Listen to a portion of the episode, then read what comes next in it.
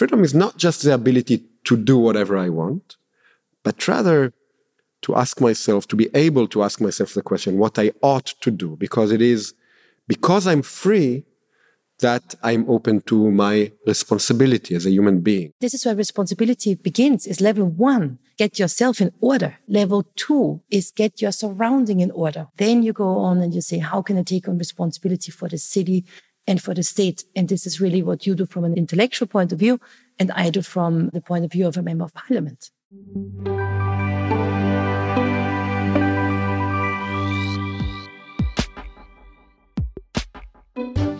Willkommen, ich begrüße Sie heute zum Podcast Grundsatz der Politischen Akademie der ÖVP. Heute geht es um nicht weniger als um die universellen Rechte, also um alles Grundlegende für unser Leben und unser Sein. Wir werden später mit Omri Böhm, einem israelisch-deutsch-amerikanischen Professor für Philosophie, und der Abgeordneten Gudrun Kugler sprechen. Aber bevor wir dazu kommen, noch ganz wichtige Dinge, was es alles in der Politischen Akademie in den letzten Wochen gegeben hat und vor allen Dingen, was es in Zukunft geben wird. Bettina Rausch-Amon wird uns das jetzt erzählen. Ja, vielen herzlichen Dank. Willkommen wieder zurück im Podcast. In den vergangenen Wochen ist tatsächlich viel passiert. Es war sehr stark unser Programm und es ging dabei sehr stark um das Thema bürgerlich. Wir haben gesehen, dass gerade die Krisen der vergangenen Jahre unseren gesellschaftlichen Zusammenhalt ja auch immer wieder auf die Probe gestellt haben. Die Pandemie, Krieg in der Ukraine, Teuerung, Energiekrise und zuletzt und auf eine ganz besonders äh, unangenehme Weise der abscheuliche Angriff der Hamas auf Israel und israelische Zivilistinnen und Zivilisten. Von linken und rechten Rändern kommen in so einer Phase immer lautere und schrillere Töne im Umgang mit diesen Krisen. Und ich glaube, gerade in so einer Zeit braucht es umso mehr eine Politik der Mitte, eine Politik der Vernunft, eine bürgerliche Politik. Wir versuchen auf der Politischen Akademie diese Zugänge zu leben, aber und, und das halte ich für wichtig, wir fragen uns auch und laden dazu ein, sich zu fragen, was es eigentlich heißt, bürgerlich zu sein. Dazu haben wir bereits mehrere Veranstaltungen abgehalten und haben auf der Buch Wien äh, im November dieses Jahres unser neues Buch Bürgerliche Impulse präsentiert, ein Sammelband, der sich mit dem Begriff bürgerlich auseinandersetzt. Wir haben dazu Persönlichkeiten aus Wissenschaft, Praxis und Politik eingeladen und haben neben der Buch Wien das äh, Buch auch mehrmals präsentiert in Wien und in Salzburg, auf der Akademie mit Altbundeskanzler Wolfgang Schüssel, in Salzburg mit Landeshauptmann Wilfried Haslauer. Warum mit den beiden? Die haben beide auch einen Beitrag in diesem Buch geschrieben. Die Herausforderung der schrillen Ränder und wie wir in der Mitte damit umgehen können, das haben wir jedenfalls auch auf der Buch Wien in einer Diskussion thematisiert. Dabei war eben Omri Böhm zu Gast, der deutsch-israelische Philosoph, der schon angesprochen wurde, unser heutiger Podcast-Gast. Er hat dort diskutiert mit Anna Schneider, Weltreporterin, und mit René Pfister, U S-Korrespondent des SPIEGEL. Also dem haben wir uns gewidmet in den letzten Wochen. Ein starkes und ein stark bürgerliches Programm, würde ich sagen. Aber es kommt noch mehr. Auf jeden Fall, natürlich, bei uns ist nie aus. Unser Akademiejahr hat ja eigentlich gerade erst begonnen und ist in ähm, vollem Lauf.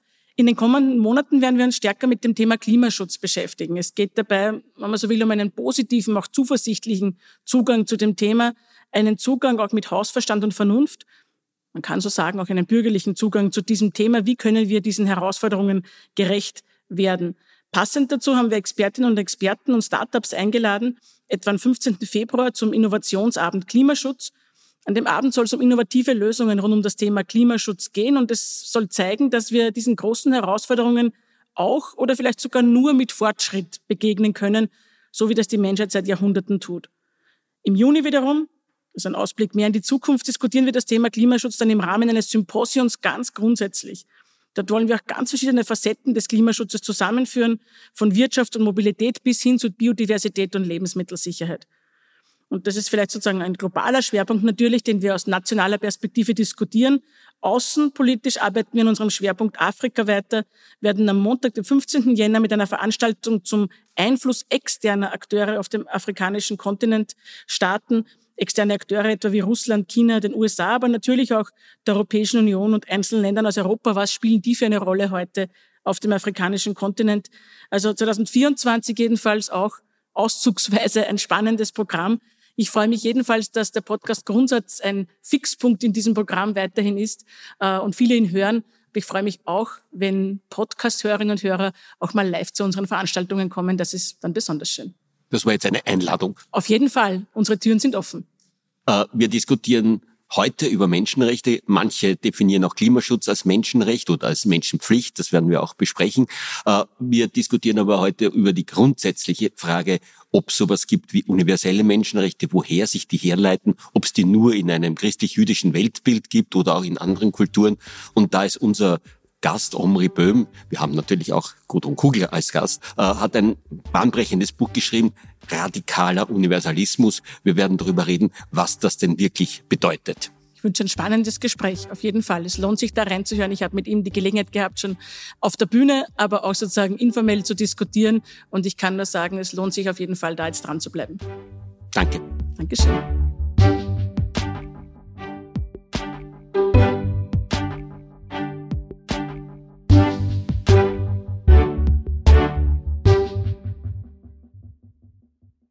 Willkommen noch einmal zum Podcast Grundsatz und äh, er verdient heute ganz besonders seinen Namen. Today, heute geht es um wirklich grundsätzliche Dinge. Unser Gast, Professor Omri Böhm, deutsch-israelisch-amerikanischer äh, Wissenschaftler, Philosoph, Professor in New York äh, und Gudrun Kugler, Menschenrechtssprecherin im ÖVP-Parlamentsclub. Und heute geht es um wirklich grundsätzliche Dinge. Äh, Mister Omri, wir reden auf Englisch meist, äh, vielleicht auch ein bisschen auf Deutsch, so ein bisschen Mischmasch, äh, was durchaus auch in das österreichische Parlament mit der historischen Tradition passt. Uh, Professor Böhm, you wrote a book in German, it's called Radikaler Universalismus, jenseits von Identität. What do you mean with radical universalism?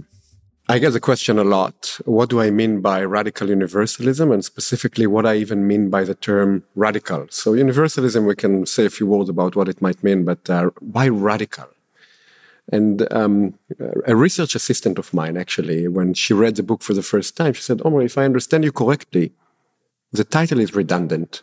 You don't need Radikaler Universalismus. If I understand you correctly, every universalism, any universalism is radical for you. Universalism is radical already um, from the get-go. And I think she's right, but I think the term is not redundant. So here's what I mean by radical. By radical, I mean going back, back to the radix, to the origins, to the roots of a concept. And I believe that, and what I try to do in the book is to go to the roots of universalism in, uh, for example, monotheism, also in philosophical thinking. And I believe that when you go to the radix, when you go to the roots, you also discover the meaning of the concept of universalism as radical in the sense that we often mean it today, that is uncompromising, a universalism that is not willing to make compromises. Um, on the concept. With the concept, your concept is human rights. Can you translate universalismus as basic human rights? Not necessarily. Um, um, I would translate universalism as uh, a form of humanism. So um, human rights um, um, have something to do with that, but not necessarily so. Um, some people can think universalism is just the idea that everything is absolutely equal. I actually don't believe that. I think that um, in order to think the concept of universalism, you need to think about it as a concept of value. And when you introduce the concept of value, you always introduce the concept of hierarchies, of things that are important, and for that reason, in fact, more important than other things. So maybe paradoxically for some, the concept of universalism posits exclusions. To say that everybody is equal is to say that some are more equal than others. The question is, what are the right categories to posit? And in my view, indeed, the category of humans is a category um, of those who are universally and infinitely important. May I add how I th- understand you? Uh, there is something that is uh, always true, uh, uni- universally true. And I think in the history of Europe, we have often spoken of the concept, the true, the good, and the beautiful. That is something objective and not merely subjective. And then human rights, as Mister Jelinek rightly asks, is just one of the manifestations of what is true or what is good or what is beautiful. And over the course of, uh, of, of the development of legal doctrine, there was a time when lawyers and jurists spoke very strongly of the concept of natural law. I think that is related, but we have lost it in our, at our universities. in, in these years, which I find to be a big pity. And I have to say that for myself, as a politician, as a member of parliament, as a speaker for human rights, I have rediscovered an old thought with a new term. And the new term is that there is something ecological that we can say about the human person, ecology of the human person, namely something that is true that we can say about the people, and human rights is an example of this. And as we have accepted there's an ecology of plants and animals that we have to protect so that they can thrive and flourish, there is also something that is ecological to the human person. But we have uh, stopped to think about it, and we have stopped to discuss what it could be, because we have moved everything to the merely subjective realm. And this is where your book comes in, and this is why I'm I'm very happy to read it. Thank you very much. You're absolutely right that um, the book was written in order to overcome the tendency to um, um, to take rights and to make them subjective. They're going away from the concept of truth, of the good, that is absolutely important, and that you can even ascribe truth value to propositions of rights, um, has fallen on bad times. Uh, there is a story that I like telling Uh, uh, sometimes when uh, I speak about this, you know, many years ago, many, fifteen years ago or so, when I started teaching philosophy, I opened all Kant seminars by reading to my students the American Declaration of Independence. We hold this truth to be self-evident, that all men are created equal, that they're endowed by their creator with certain inalienable rights. Truth.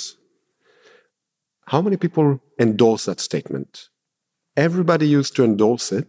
Today, nobody endorses it. And um, I think that's um, um, a significant problem of our society. However, I'm not sure that the concept of natural rights can be the solution or the answer uh, to that problem, if you were suggesting that redeeming that concept with um, ecology. Um, and the reason why I'm not sure that natural rights can do that is that I think that the concept of nature that we have does not necessarily allow us to think of value. One of the reasons um, why Enlightenment thinking has turned away from the concept of natural right is that after Darwin, we cannot think of nature as a source of absolute norms. Before Darwin, you could have thought maybe of human life as somehow important. It had a telos, it had an end. Human beings were created for a purpose, and for that reason, they were important. Going against the purpose of nature would be doing something objectively wrong. Um, I hear you, but I, I have to say that I use the word nature in a very different sense. Okay. So also the word natural law does not describe what you have just said it could mean. That's not how it was, how it was used. So the reason why I want to do an intellectual detour via ecology, which has something to do with nature, is uh, only to say that it is the social sciences that will prove your theory right.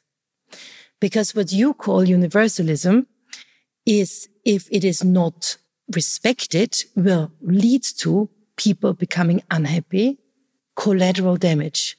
And the social sciences already now show us that, because this principle that you outline so well in your book has been disrespected, our societies seem to malfunction on many levels. Yeah, then I agree. Um, um, then I completely agree. And I think that uh, we live in societies where people are being treated as collateral damage because their absolute Würde is not being respected. Yes. The question remains, what would allow us to ground, to really be committed to this Würde? How do we think it? And I'm not so sure that we can think that by going back to the concept of nature, because nature does not give us rights after Darwin. So I think we we agree. We totally agree, yeah. Um, but we still need to ask ourselves, what would be the foundation of human importance? What is it that does not allow humans to become collateral damage? Um, a term that has today uh, serious implications uh, on all sides of uh, political discussions. Um, I would argue in uh, Radikaler Universalismus that the concept of freedom, as opposed to nature, is um, the ground of this significance. Because the human capacity to freedom, as opposed to the um, human participation in nature, which is in fact mostly fully determined, the human capacity to freedom, if we have that capacity, is what makes us responsible beings, moral beings, open not just to the question of our rights, but to the question of our duties. What ought I do is a question that I can ask. And because of that, I am a subject of absolute rights. Uh-huh. Uh, it's a fitting time that we should talk about this. And you're also right to speak about duties. It's only the African Charter uh, on Human Rights that actually contains officially the word duties. I did chapter not know one, that. This is very interesting. Yes, it's chapter one is called Rights and Duties. But I think the question you're asking goes deeper, because it says, okay, so we agree there should be objective, general, universal norms, but which are they, right? And how do we deduce them? And you propose to use freedom for this deduction. Hmm. Uh, okay, but you would have to qualify what you mean, because nowadays the word freedom has been uh, very much abused and used for all kinds of things that do not correlate to freedom and that actually, and here we come back to the social sciences, make you unfree.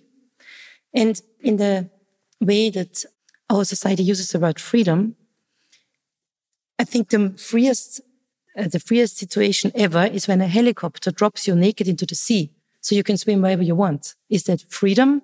I don't think so. So we need an appropriate definition in order to make good use of the word. I often uh, give a, a similar example to yours. I'm not, I'm not sure that I'm connected to the same taste about freedom with a helicopter, but not that different. Not as different as you might think. I often, when I speak with my students about um, freedom, what do we mean by the term? I like saying um, catching a wave in the ocean. Um, surfing a wave is being somehow carried away with um, the power of nature and being free. I actually never surfed a wave, so I don't really know. In my position, freedom is not necessarily the main right that we are to have, but rather, first and foremost, the foundation of our rights. And in fact, before it is a foundation of rights, it's a foundation of duties. To be free, and here I am with Immanuel Kant, for better and worse, I think that to be free is first and foremost not to do whatever you feel like, not um, the freedom, the alleged freedom um, uh, to have fun, which is the very... Um, the shallowest concept of freedom that we have, and I agree with you, I think. I actually think we deeply agree about that. I think so. A society in which the concept of fun is the ultimate value is not a society of freedom, probably a society of slavery, of slavery to um, desires, to needs. Um, that's not a deeper sense of understanding freedom. Freedom is not just the ability to do whatever I want, but rather to ask myself, to be able to ask myself the question, what I ought to do, because it is because I'm free that I'm open to my responsibility as a human being and to um, be open to that question and to fulfill my duty is, and we live in a society where this sounds very paradoxical, doing our duty is the most free thing that you can do. So you connect freedom very strongly to duties, which is not very popular in our society. If you talk in German von Pflichten, nicht nur von Rechten. Uh, so freedom demands duties. And uh, you could also say Verantwortung in German. Um, I think that would be a very nice word. And when we look into how societies function, and we have experimented in the last decades, even I would say too much, Uh, but we have, through the experimentation that has had collateral damages, come to an understanding that um, that society needs uh, sacrifice for others to work. I don't know if you like the word or not, but joyful, generous sacrifice actually knits our societies together, gives us a common narratives, narrative and gives the people meaning. And we have a crisis of meaning in our time. And I think what you are saying is the usage of freedom for the good is actually something that could bring back meaning to uh, the people who desperately look for it. That is that is going in the direction in which I'm going. You're right that I'm not a fan of the word sacrifice. This um, may not be even necessary. It might be just personal taste given my own uh, work on the Binding of Isaac and the question of sacrifice um, um, in that story, but that's uh, a side point. It's okay, I don't I mind would, the word. That doesn't, um, uh, words are not necessarily what's right. The most important uh, thing here. Um, here's what we might agree about in this regard. It is that to understand your duty and to understand your freedom is to understand that freedom is exactly not to have the right to satisfy your interests, but rather that freedom is, in fact, regardless of your interests, to do what you ought to do. So the connection between freedom and interest is what is overcome in this concept. And I also agree that that can at least be a beginning of addressing um, the question of meaning. Because where meaning is supposed to be having fun, um, then um, the way we lead our lives tends to be not very meaningful. To have a meaningful life, to have meaningful action, the end of an action usually needs to be more important than my personal fun. And um, or anybody's fun, frankly. Meaning is um, um, something that's hopefully existing regardless of anybody's fun or enjoyment or interests. So the question again of freedom is tied to moral action, which is very different from our societies today. Um, I would say that from this concept of duty and of um, human importance that is tied to duty, you can begin to, at least begin to derive, also more specific um, um, political and legal positions. Some things would never be allowed if given human duty, humans have unique Würde. For example, the abolition of torture is something that follows directly from um, um, the concept of humans as subjects of absolute Würde because they have duties. Because torture always is a form of violating human dignity. Slavery would be another form of realizing that if human beings, because they are subjects of rights, given their freedom and duties, slavery would always be a form of illegitimate law. Laws that would legitimize slavery would never be legitimate. The understanding that the legitimacy of law depends on this recognition has at least a beginning of derivation of what is allowed and what is not, um, also more specifically. I fully agree. But we also have to say that the examples you give, luckily our societies have surpassed those stages. I can see, speak at least for Europe. We see that. But I, I do agree. But it might make sense to bring this into today's time and see where we find issues that need to be fixed. And speaking of freedom and responsibility, uh, we are here in the Austrian parliament. And very often we see the image of the horse. And the horse in the Greek tradition stands for passions. And what the uh, the symbol, symbolism of the parliament says is get your passions in order, in order to do good for society, right? And this is where responsibility begins, is level one, get yourself in order, right? And then you saw level two is get your surrounding in order. Who are you responsible for? Your immediate family, your neighborhood, the house, maybe the old lady living next door that nobody cares for. Then you go on and you say, how can I take on responsibility for the city and for the state? And this is really what you do from an intellectual point of view, and I do from uh, the point of view of a member of parliament.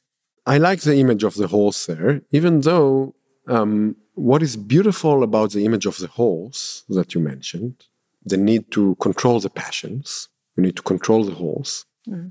Someone who uh, spent uh, the first twenty years of his life riding horses as his main sport, um, I know, and that's very obvious in the ways that horses are portrayed in this city, Vienna. Maybe you need to control them, but by no means go against them. Uh. Um, you have to play with them. You have to cultivate them. You have to uh, uh, ride them.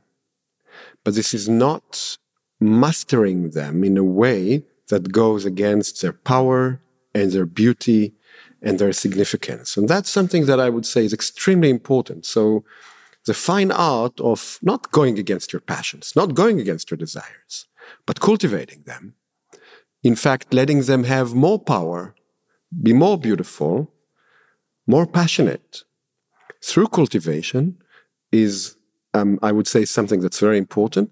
And I would argue, I mean, I know Vienna uh, far too little, but looking at the horses here in the last few days, I can say this is something that the Viennese have understood about their passions. The debate you're bringing in is the debate on asceticism, really. And I do absolutely agree that you, we use our natural passions, but also talents in order to use them for the good. It's kind of walking the full way and not stopping at what it means in a hedonistic manner. We agree about that. Um, I would say another thing. You, you spoke about um, what I would call, um, the philosophers would call it a bottom-up approach to universalism. That is, you begin with maybe yourself, your family, your surrounding, your neighborhood, your state, and this is how you build up to universalist commitments. Personally, that's actually not my um, approach. I think that it has some plausibility. Um, um, I do have a form of a philosopher's top-down form of universalism.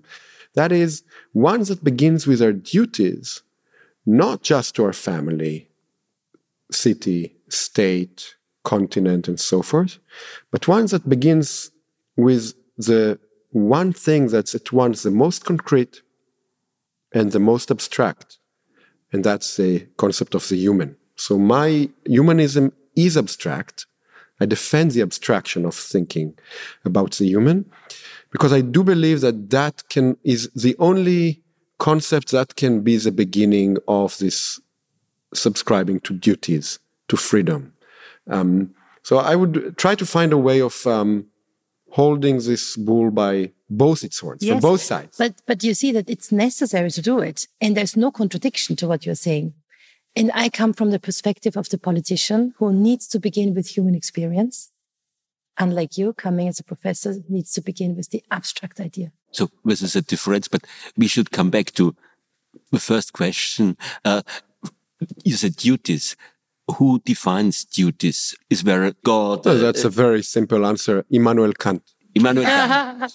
Okay, Enlightenment. Immanuel Kant. You you mentioned it, but is Enlightenment possible in a culture? We are talking about universal culture, universal uh, life on on Earth. Is it possible in a uh, society which has not the concept as we have in the Jüdisch-christlichen, Judeo-Christian uh, tradition uh, living, that there is one monotheistic instance, uh, we name it God or whatever, who defines some principles. Uh, would it be possible in the Japanese culture with uh, hundreds of Shinto gods or in, in Islam?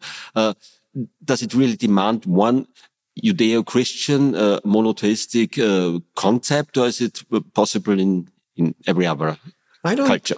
I don't necessarily accept the um, the thought that the idea of universalism is cultural. I don't think that um, um, the notion of universalism that I subscribe to, it's not cultural, because if it is cultural, then it's not universal. In order to be genuinely universal, um, its origins, its radix, if you'd like, are not in this or that tradition, this or that religion, this or that culture, but it, it can only be Um, in human freedom, articulated through the human capacity to think.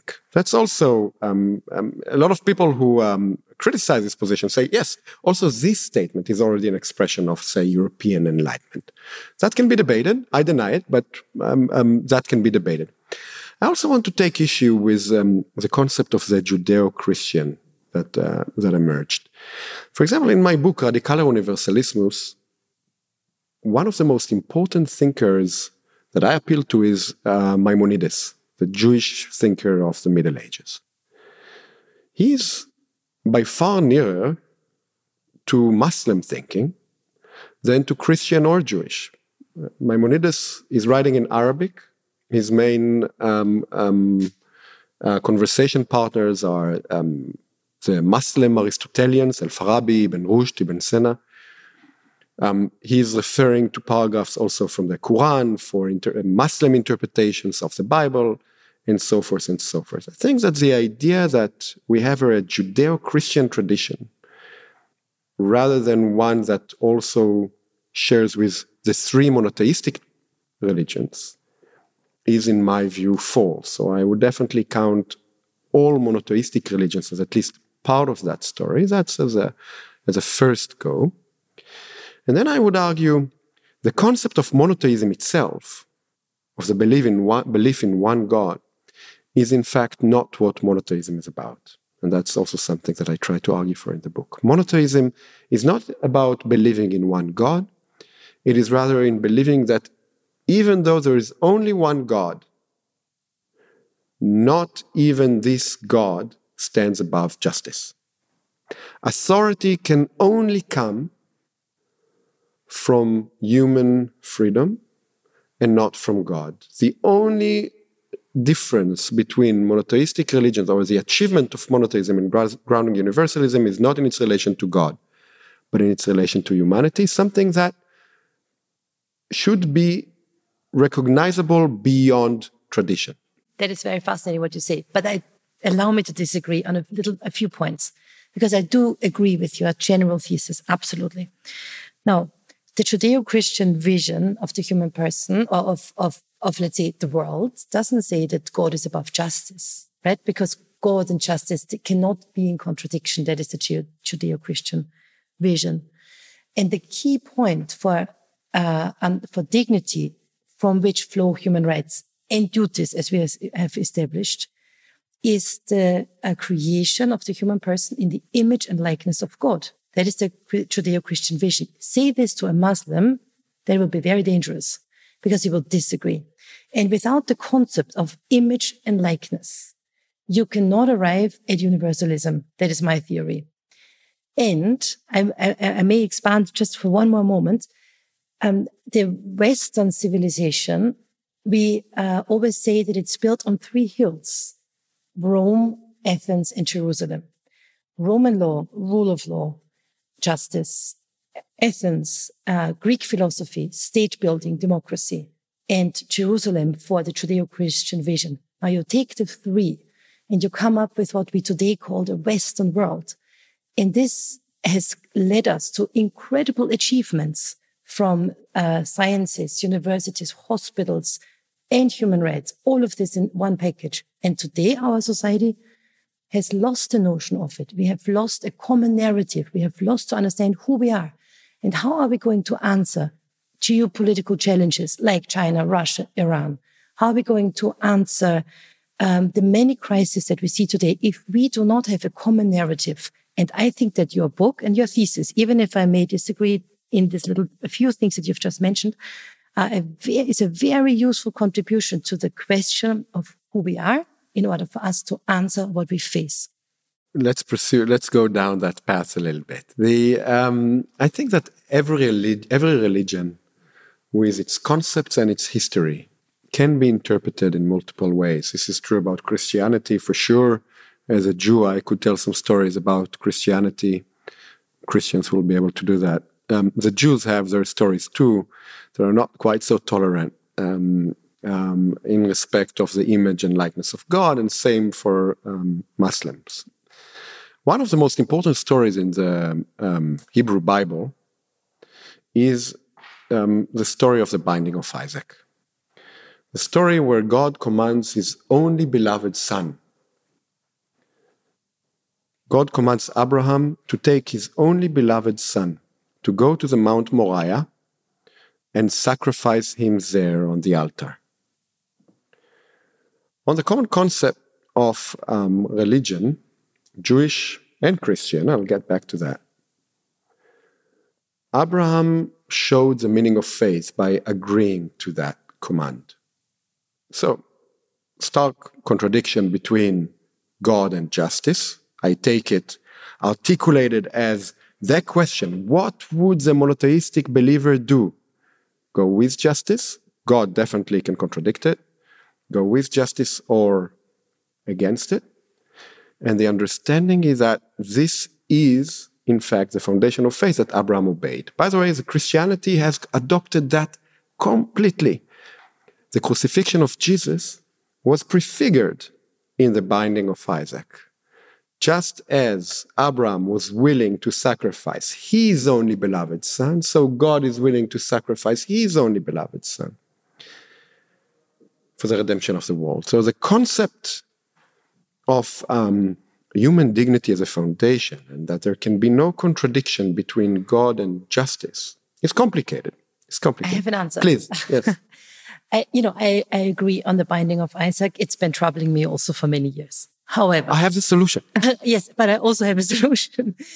Um, uh, the solution for me lies in what Abraham says when Isaac asks him, "What who, what is the prey?" Uh, and then he says, "God will provide." And it's not about, it's not a psychological thing that he says, "Okay, well, don't worry. So I will not tell you that you will die in twenty minutes." It's that in truth, Abraham knows that God cannot want that. And he still says yes, because this is the act of faith that is the profound beginning of faith, as you have well said. But, but Abraham knew that there would be a solution. I agree that Abraham knew that there would be a solution, because I firmly believe that Abraham was a solution. He actually disobeyed. That's something that uh, we'll have to discuss some other time when we go into the book. However, um, I'm willing to discuss it also now. But uh, um, uh, but I think on the reading of the story that you're still subscribing to, that would uh, I think I would still reject that interpretation. It's too generous, I think, to to religion here, as if the Judeo-Christian position is one that respects human dignity and other traditions may not. And the reason is that what the angel says to Abraham after the test has been concluded, it says, "Because you have done this thing and have not withheld your son, your only son, from me, blessing I will bless you." So the blessing is actually tied to the act of agreeing to sacrifice a son. What do we do with that? By the way, I don't think that this reduces the Judeo-Christian tradition ad absurdum. Far from it. I just want to point out that the idea that those traditions are just absolutely committed to the notion of that justice and God go hand in hand, and that human würde is absolute, and that others not, needs to be challenged. The story is more complicated on both sides. Um, You're talking about, in your book, about disobedience and right. the right of disobedience. So Abraham did not disobey. He, he was willing to. That's not my interpretation. He had lifted his arm. How do you explain that? One of the main things that I try to do in the book is to um, show a reinterpretation of the binding of Isaac that I actually argued for in a previous book dedicated to the binding of Isaac, a philological interpretation Um, of Genesis twenty-two, of the story. And what I try to show in this philological interpretation is that um, two verses in Genesis twenty-two are in fact a later interpolation into the text. And this is something that has been published, say, by Vetus Testamentum, that would be one of the main scientific authorities on biblical criticism and biblical philology. I try to show that the two sentences, verses eleven, twelve, where the angel of Jehovah appears from the heavens and stops Abraham at the last moment before he kills his son, is in fact a later interpolation into the text. It does not belong into the original form of the story. Now look what happens if that's true. The story continues as a completely coherent story, but you get a story that is not just different, but completely opposite from the story that we know. Here's a rough um, a quote of the famous moment when Abraham lifts up his hand. "And they came to the place where God had shown Abraham, and Abraham built an altar there and placed wood on the altar and bound his son Isaac on top of the wood. And Abraham stretched forth his hand and took the knife to slay his son." That's where the angel comes, but no angel. "But Abraham lifted up his eyes and looked, and behold, behind him was a ram caught in a thicket by its horns. And Abraham went and took the ram and offered it up for a burnt offering instead of his son." You find a completely coherent story in which Abraham sacrifices the ram instead of his son without a previous angelic intervention. That's terrible, excuse me. I'm totally shocked. So you're saying, so uh, the words of the Old Testament and the Torah are um, wrong, and this is why your story is read. But then that's, a very, that's very unfair, because I only have the text in front of me, and it's easier for me to interpret the text given the text that it is.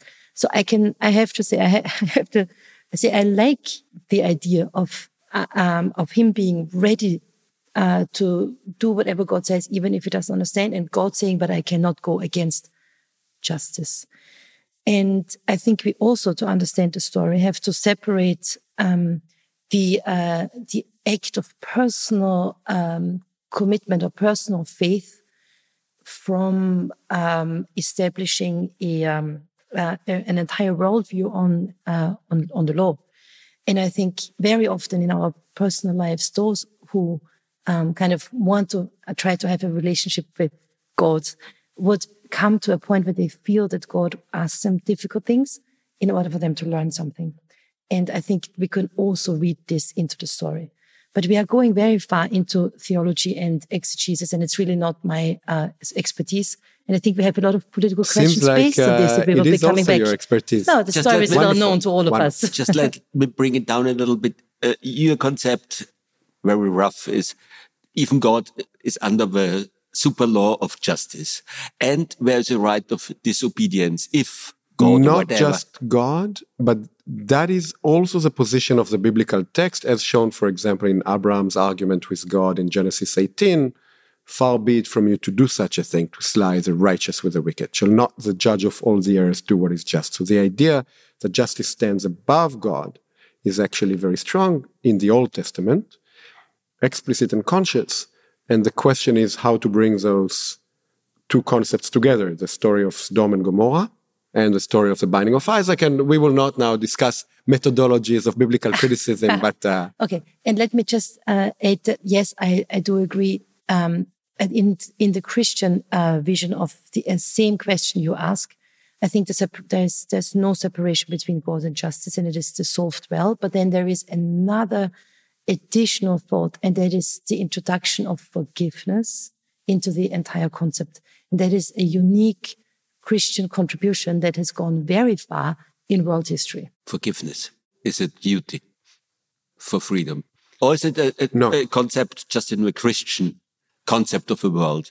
And a unique uh, expression of freedom. I'm too Jewish for that, probably. I don't think that forgiveness can be a duty. It can be a virtue. It can be a virtue. Yes. Um, um, I think it's good to forgive. I think it's good to forget.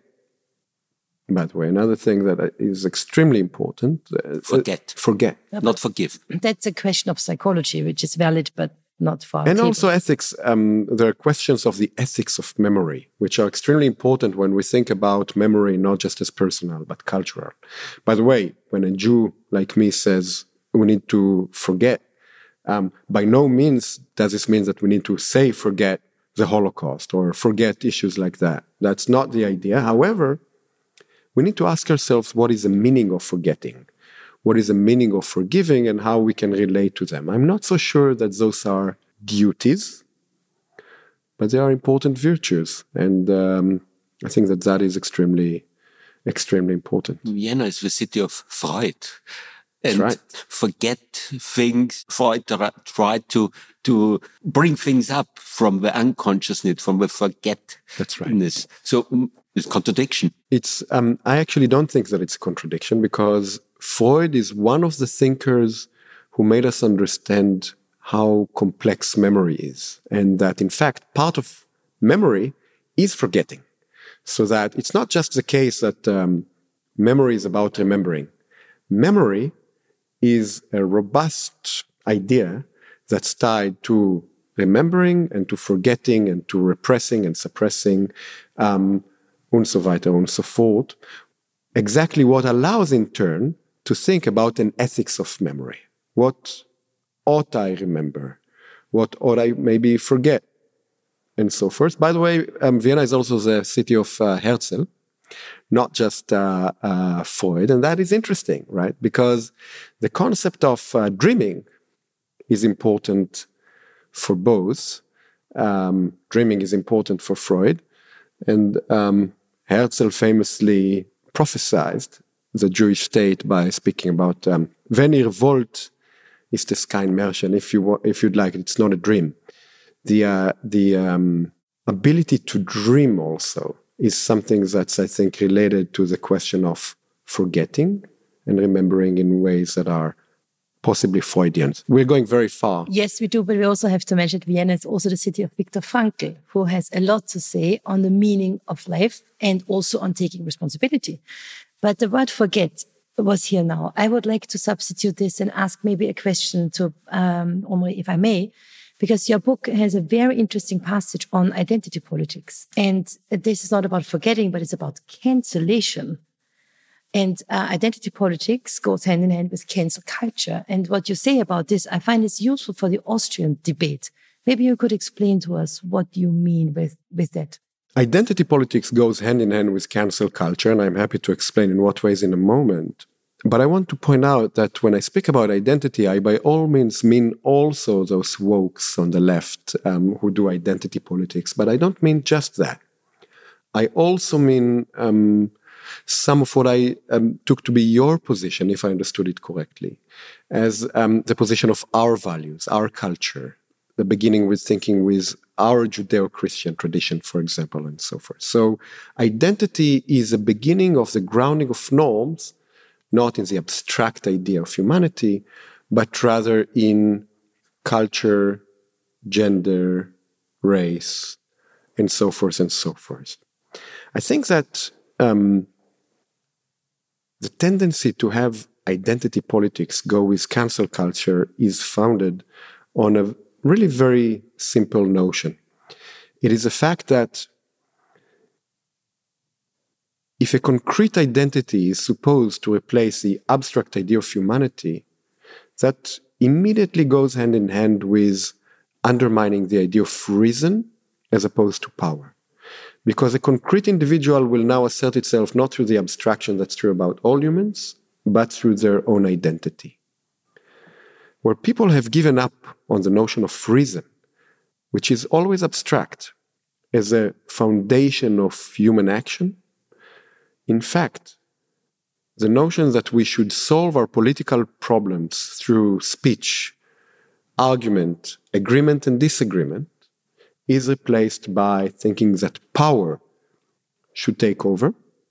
And for that reason, very often, speech itself is taken to be a form of exercising power by those who already have it. Those who are allowed to speak are those who are already the sogenannte white men. They have to be silenced. They have to not receive the room in the discussion so that others would be allowed to speak, so that they will not have the power to assert themselves um, and their foundations um, as the power that cancels others. That's how I understand the relation between identity politics and cancel culture. It is a replacement of speech by power. The assumption that also speech itself is a form of only power, and so this power should be in the end checked by power. People should be silenced if they say what we disagree with. Mm-hmm. Thank you for explaining. I, I, I think we, we do need to ask these questions also in Austria in our public discourse. Um, you know, we have uh, uh, redefined human rights from freedom of speech to freedom from hearing criticism, right? Yes. And and and that is terrible I for agree. a liberal democracy. That's right. And identity politics plays a role here. Cancel culture is freedom from hearing something you don't want to hear. I like the American slogan that says the best remedy against hate speech is more speech. Right? That makes sense, but it's How not a European stand, approach. Um, we're in the um, Austrian parliament and not in the German one. And that tempts me always, because I completely agree with you, but I'm now I'm asking about the way how it looks from the other side. For example, the Germans, the Bundestagsbeschluss, the Bundestags-B D S-Beschluss, famously made the decision that um, the B D S movement has to be basically censored in Germany. Of course, it cannot be a law because this would violate the German Grundgesetz. However, the Bundestag made a statement that those who support B D S are anti-Semitic, and for that reason, they cannot receive public funds or appear on stages in Germany. Would you also agree that that's wrong because the only response to hate speech is more speech? Or, if that is not what you would accept, is it tied to your identity and your to, to your reluctance, given your identity, to refuse to accept more speech as the only answer? I think what you're asking also could be perfectly asked about Austria. Why do we have a Verbotsgesetz? Right? But you have to understand that while I and all of us strongly uphold the principle of freedom of speech, that there is also a historic context in which we do so. And for this reason, I have come to terms of being a defender of freedom of speech and making this one exception. What is it? Uh, it's, it's, it's our very, very painful history. And we do not want to have Wiederbetätigung uh, anywhere on our streets. I'm, um, um, I'm on board with that. But the question is the spectrum, right? Some things we, we would agree. So, for example, I am a strong supporter of free speech, not in an absolute way. We seem to agree about that. You're not an absolute supporter of free speech. You think that free speech has its limits. You just set them. Well, because of the historic context. Absolutely. And in great pain, I let say me, so. Let me, I, I see. And that's exactly how I understand it. And I think this is not just honorable and justifiable. I personally also agree. But I want to point out that when you're speaking about given our history, when you say that, you're saying given our identity. Given our identity, free speech has its limits. I think that's okay. I think that's a good thing. Now we understand the principle that given people's identity, speech is not absolute. It is almost absolute. And some things should be censored in a society given its identity, given its commitment to its past. Our identity, take it from a philosophy professor, I ident- our identity is nothing but our commitment to ourselves, to our memories, to our history. It makes us who we are. Given our identity, speech is almost absolute, but not absolute. Now we'll have to start asking ourselves, where do we draw the line? This is what uh, we do in Parliament every day. You described it well. Uh, and human rights and human freedoms are not absolute in definition, also in the legal way, right? So I, I, I do perfectly agree. But, uh, you know, you, you project this question on the European dis- debate, and I think we are not strong enough, strongly enough in favor of freedom of speech. And that is the very concrete political discussions. My, my, um, impression is that you're right about identity politics. They're going around censoring um, everything that moves and they disagree with. They feel that they have the right not to hear what they don't want to hear. I um, want to support that, and I do support that. Where I disagree, and this is why I immediately jumped and uh, tried to show things from the other side, that I think it is often very easy to us, all too easy for us, to um, complain about the cancel cultures of the others, about the censorship of the others. And we need to also ask ourselves, do we stand by the principles that we posit and to what extent? There, there is uh, data of the social sciences that actually say that the conservatives are a lot more tolerant than the left because they can live with disagreement. And, uh, and the left cannot. And in the philosophical idea behind this is that the radical left believes only in ideas. And, uh, by letting somebody speak who speaks, uh, about an idea that they disagree with, they have already committed an offense. While a conservative person would say, oh, it's so interesting. Let's hear what you have to say. I'll, I'll, uh, so since you're mentioning science, we'll, we'll have to check the science because I, I trust, sciences. Right, social sciences. No, yeah. I trust, I trust I, social I, I, science. I can send you the data. Please do. The, um, I'll tell you my experience in, in um, uh, uh, debates, mostly in Germany, less so in Austria um, and Israel and, and New York. Again, the claim about the left is simply absolutely true. I, I agree. And I wrote this book because I agree and I want to go against that. My experience in Germany does not confirm um, is not aligned with the science that you quoted. And I don't doubt it, that it is a science. I'd, I'd like to see it, and I, I would be happy to, to discuss. My sense is that there is a, a great tendency in the center, and that's now actually a valid argument of um, the identity politicians. The center has the power to define what's legitimate and not. So very often, when the center and the center-right cancel speech, propositions, studies, art, you name it, they say, well, that's right, but this is really obviously illegitimate, which is actually exactly what the left does, only that it doesn't have the power to define it. I'll give you a few examples. Amnesty International had an amnesty report on apartheid in Israel. Now, I put the question of uh, Israeli apartheid or not on the side. That's not the topic now. We'll need another two years in order to discuss it um, at length. Um, Amnesty International is a Nobel Prize-winning uh, human rights organization. You're a defender of human rights. Um, I'm not sure about your rapport with um, Amnesty, but they're an important organization. They were fully delegitimized in Germany because of the apartheid report, even though, by any standard, you may or may not agree that Israeli occupation constitutes apartheid. It is certainly something that can be argued for by top international lawyers, but you don't need to be anti-Semitic in order to say that.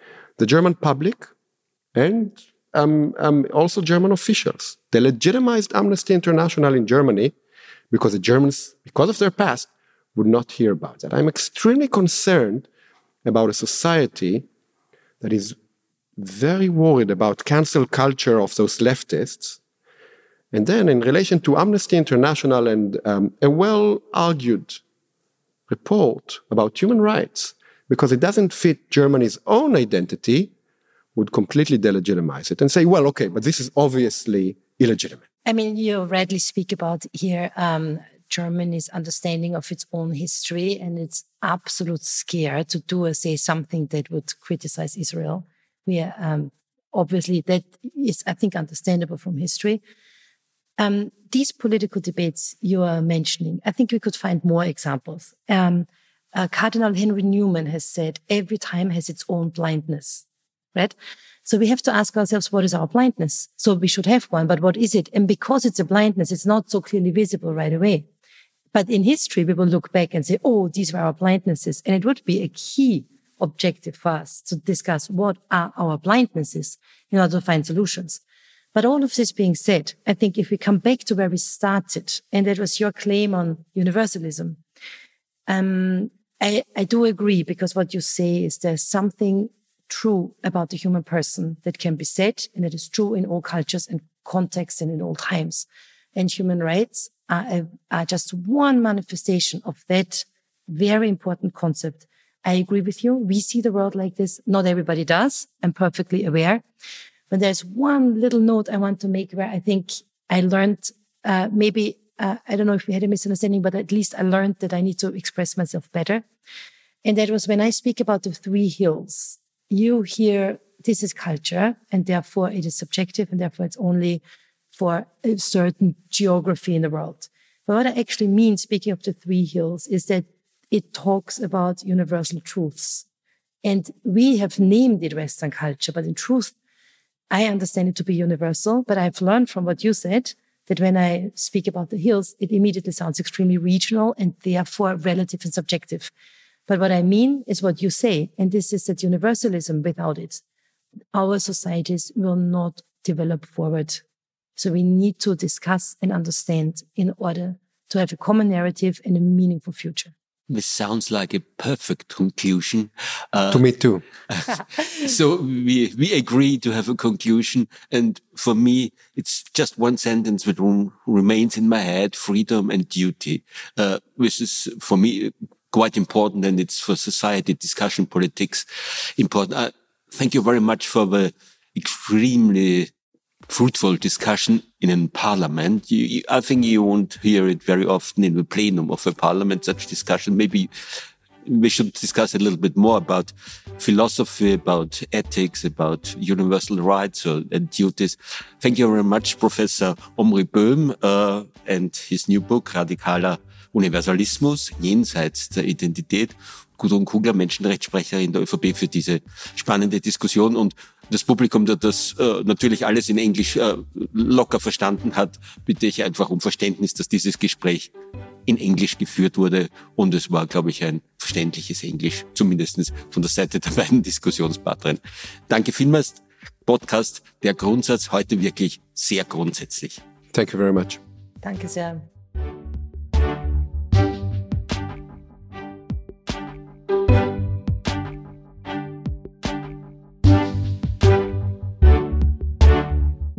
Thank you.